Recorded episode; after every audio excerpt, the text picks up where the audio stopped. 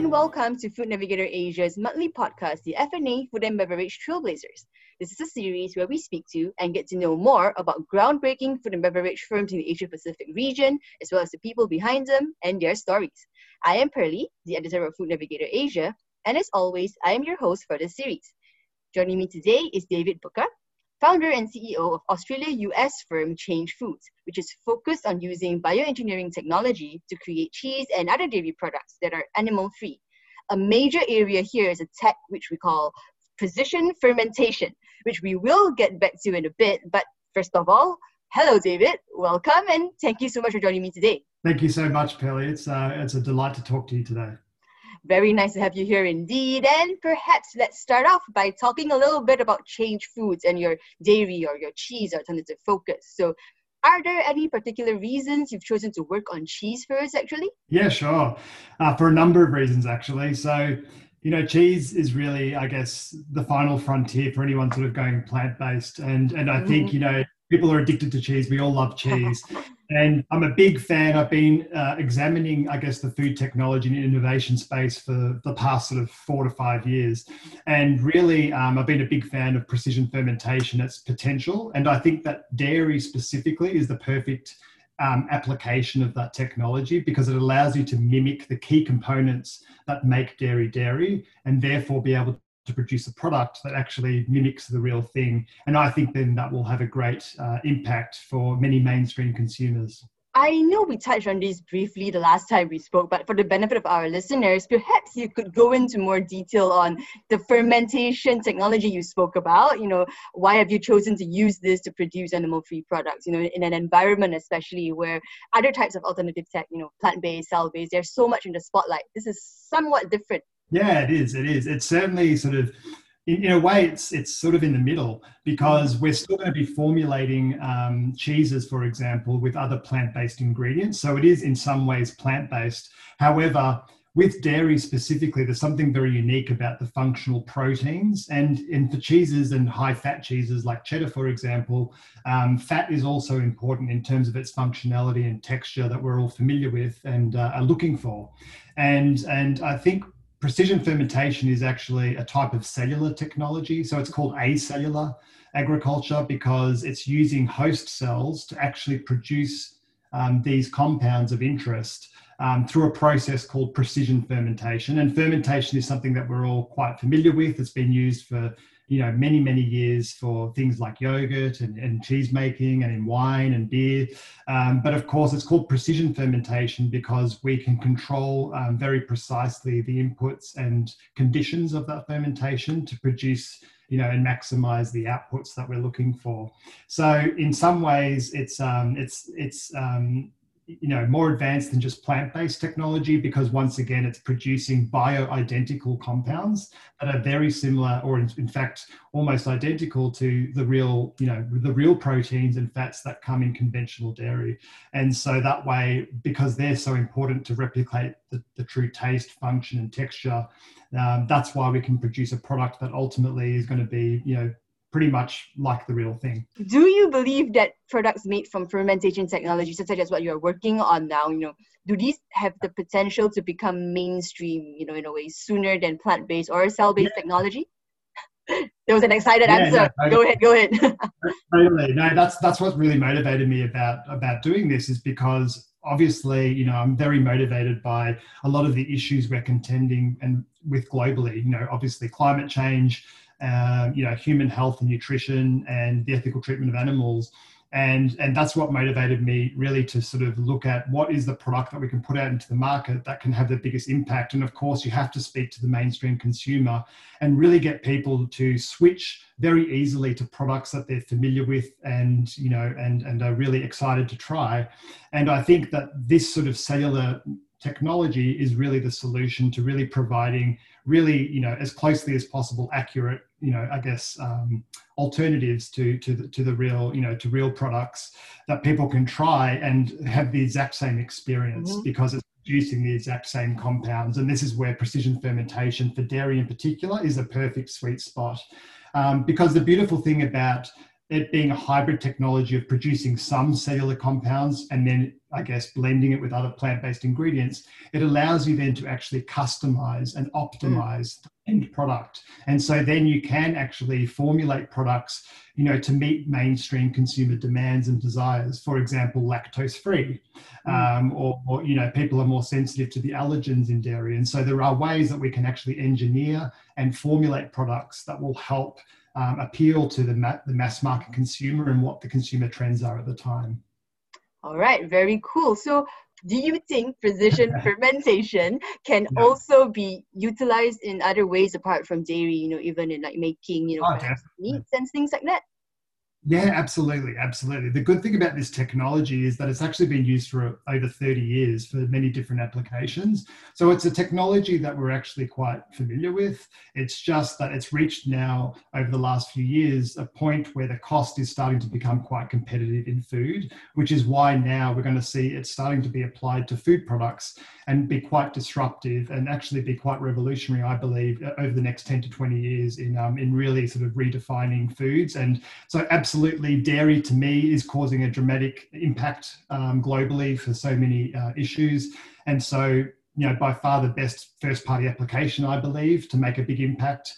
Um, and then beyond that, really, the technology that we're developing is, is like a foundational baseline technology that can then be transformed into other applications. So, for example, in a lipid production that we're focused on, you know, whilst we're first obviously trying to recreate the same lipid profiles that are seen in dairy, then that can easily quite you know, be switched to, for example, meat lipid profiles. So then it can help support, you know, plant-based meats or cell-based meats as well, and improve, I guess, the uh, the lipid um, properties of those particular products that will ena- enable them to get one step further to actually being and behaving like the like the real thing. So we've thought a lot about the tech. So now I'd like to shift focus a little bit and dive into your entrepreneurial journey so far. So I understand that your background is in aerospace engineering and you've also yes. worked with Boeing for over a decade. So my gosh, how did you find yourself here in food entrepreneurship and food technology? Yeah, a lot of people ask that question. It's pretty, it's a pretty uh, big leap. Um, yeah, so my background absolutely is in aviation and aerospace, having worked for many years in that industry in many different functions, from design engineering to stress analysis to um, to manufacturing to quality assurance. So many different functions and very steeped in that industry. And a lot of people sort of say, how do you make that transition? But you know, I think there is some parallels actually because it's all based on innovation and technology. And and really, once I learned about, you know, obviously the issues we're contending with, which I mentioned before, um, and then the potential that food technology and innovations have to actually be a, a, solution to help combat these big problems that we're facing. Once I connected those dots, um, it really was a big motivator for me in my life personally and also professionally because I changed my diet almost immediately overnight. Um, once I really connected those dots and did a lot of research and um, you know so i became vegan i became plant-based overnight. And then of course you know suddenly aerospace actually felt almost insignificant compared to having to redirect all of my skill set and experience to help solve some of these problems. And so i knew i wanted to be part of that food tech solution and do what i could with my background and experience to accelerate that. Very big leap as you said. And you did mention um, you know the parallels that you that that, that you, you saw between aerospace engineering and food technology. So perhaps you could highlight some of these parallels that you've seen between the two industries that are so different. Yeah, sure. I mean, I'm a big fan and believer in cross pollination of technologies across industries. I think we learn a lot from that, and I think there's strength in diversity. And so, coming from aerospace engineering into the food industry, you know, was really quite revealing to me in terms of the opportunity to leverage some of the skill sets that we learned in that really high tech manufacturing and bridge that over to food tech. And of course, food te- food you know manufacturing has been you know i guess quite a, a standing industry for many years. And now where it's starting to be at the nexus of now technology and biotechnology sort of meeting traditional manufacturing. It's a really interesting opportunity to sort of leverage high technology manufacturing skills and bringing them into food manufacturing. And I think that's what really um, you know excited me. And um, you know, and it's specifically in Australia as well. I mean, there's a bit of de- a decline in general manufacturing. Uh, automotive manufacturing, for example, has been declining over the last few years and has been uh, moving and transitioning over to Asia because it's more labor intensive. And what, where the real niche for manufacturing exists is in sort of high technology, high innovation, and high R and D manufacturing. And so this, once again, this new food, um, you know, I guess uh, movement in this high technology space is actually quite fitting to start a new manufacturing sector in Australia and um, and and beyond, and in Asia and Singapore, and and obviously regionally there must have been quite a few personal and professional challenges you saw when making this change. So, are there any of these that you know you could highlight, perhaps, for our listeners? For me, I, I didn't want to just rush into anything. So, I actually wanted to first of all figure out a transitional plan for me to move from aerospace into food because I'm transitioning from a very different technology and and manufacturing process into food. I didn't want to rush into anything, so I actually um, figured out a plan um, where I, you know, wanted to just learn about the industry. So I actually left uh, Boeing at the time and and actually moved in to become the COO of a hemp food startup here in Australia. And that was a really great stepping stone because being a startup, you sort of see the full value chain of, of operations and being operationally involved that was perfect for me because then I could you know learn about manufacturing, supply chain, logistics, how it works in the food industry in Australia, and also getting right onto shelf with the largest retailers, uh, Coles and Woolworths in Australia, and sort of learning and seeing that full process. So that was the perfect transitional stepping stone. I also helped um, start a not-for-profit um, um, company or sorry organization here in Australia called Food Frontier, um, which is sort of an industry think tank and accelerator for the alternative mm. protein movement. So once again, that allowed me to really understand deeply the uh, the movement globally and who's doing what and what technology is being evolved, but also to identify gaps and opportunities um, to sort of um, to help move into and fill. I think there's there was a bit of a gap in the sort of precision fermentation in dairy application space. You know, I was a big sort of fan of other companies worldwide that had started pioneering and doing stuff in this space, but I also knew that, you know, there needs to be many more players. And, you know, dairy, for example, is a huge kingdom of foods. It's different in every single geography. And so I knew that there needed to be more solutions to help bring these products to market and make an impact. Maybe you could also highlight some of the major differences that you've seen between the two industries and how you overcame these differences. Yeah, yeah, sure. I mean, for me, it's just about systems and and also, you know, um, control systems and control. So really, I think you know there's there's very well sort of documented processes and methods in aerospace you know and everything you do has to be you know very tightly controlled mm. and documented and accounted for and i think that food is is is um, very it's a big spectrum i guess depending on the operation and some companies can operate you know um, very loosely in in food and in terms of their documentation and controls and, and quality assurance methods and right through to very sophisticated large scale manufacturers which obviously have their full accreditations. And so, what was a bit eye opening to me was just to see that variation in industry that I'm not normally used to. Mm-hmm. and so, having to really set up processes, understand accountability, and, and I think there is still opportunity to really you know, and continually improve. And I think one of the core things in, in aerospace engineering, and specifically Boeing, was the mentality that we should be the best at becoming better. And I think that was really key and paramount to the way that they look at manufacturing, and they're always continually improving. And I think with food, sometimes it's a bit of status quo, and um, and there's not, you know, and it's good because it's very commercial and there's a lot of commercial and cost pressures, which I think is you know great, and that's helped drive a lot of improvement.